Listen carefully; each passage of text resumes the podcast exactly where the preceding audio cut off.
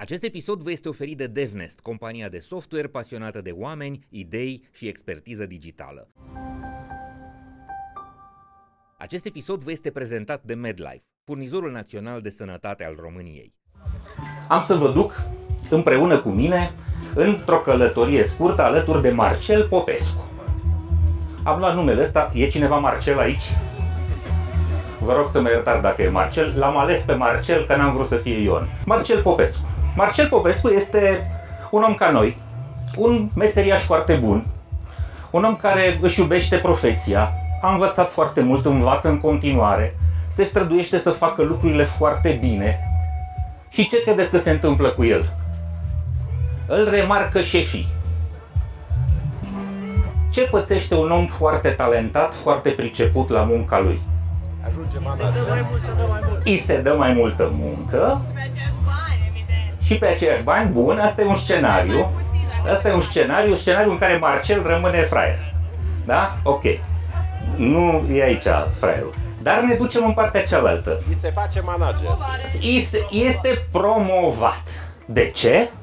Așa luăm decizia asta. Câți dintre noi considerați că asta e decizia? Bă, Ăla mai bun care se pricepe la treaba asta îl facem team leader. Corect?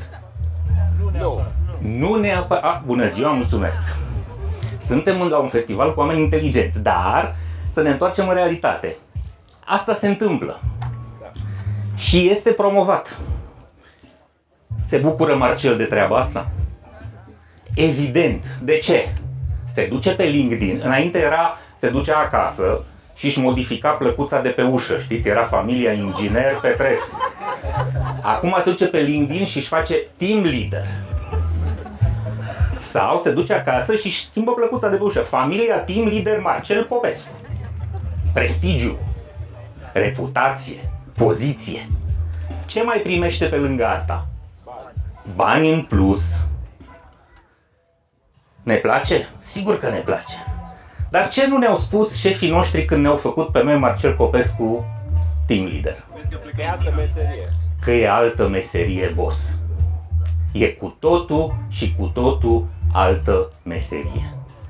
Și din păcate, după o vreme, Marcel începe să-și dea seama că nu mai are timp, nu mai are energie, nu mai are uh, spațiu de a studia, de a învăța, de a-și face lucrurile care îl pasionează și că trebuie să aprobe concedii, trebuie să facă evaluări, trebuie să facă one-to-one cu tot felul de nebuni, trebuie să facă, uh, cum se cheamă, onboarding, trebuie să facă tot soiul de căcaturi din perspectiva lui care nu-l atrag, nu-l mulțumesc, nu-l interesează.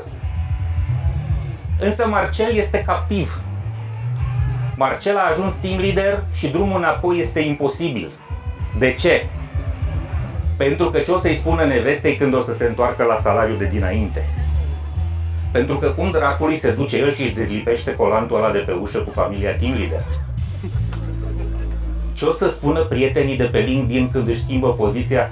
Nu mai e șef fraierul ăsta. Corect? Drumul înapoi este de cele mai multe ori imposibil. Și atunci, Marcel al nostru e într-o poziție în care cu siguranță nu este bine.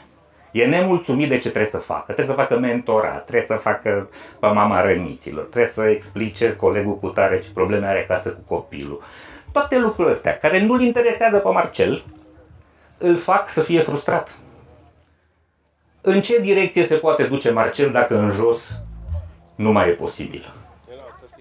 În sus se duce Marcel. Ce face Marcel al nostru? Vrea să fie și mai șef. Că dacă tot a intrat în uh, rahat până aici, își ia cizme mai lungi. Și începe ce să facă? Tot felul de alianțe, coterii, jocuri politice, preteșuguri, lugu-lugu, hai să vorbim frumos cu cutare, hai să fii atent, tu mă evaluezi pe mine că eu sunt foarte bun, eu te evaluez pe tine că tu ești foarte bun, a? Merge? Deal! Și astfel se instalează mediocritatea la cele mai înalte vârfuri ale organizației. În felul ăsta ajungem să fim atât de proști. De avem doar 22% rată de engagement. Atenție, tot ceea ce spunem urât aici este despre oameni și organizații aflate la cel puțin 800 de kilometri distanță de locul ăsta și bineînțeles nu e vorba despre noi, ok? Noi suntem altfel. Bun. Acum că v-am zis povestea lui Marcel, să ne gândim ce am putea face ca Marcel să ne ajungă acolo. Ce ar fi de făcut? Cu siguranță sunt foarte multe lucruri pe care le putem face. De exemplu, să explicăm oamenilor cu ce naiba se mănâncă poziția aia. Ce înseamnă, ce datorii ar avea, ce probleme ar avea de rezolvat și după aia să se gândească foarte bine dacă își dorește rolul ăla.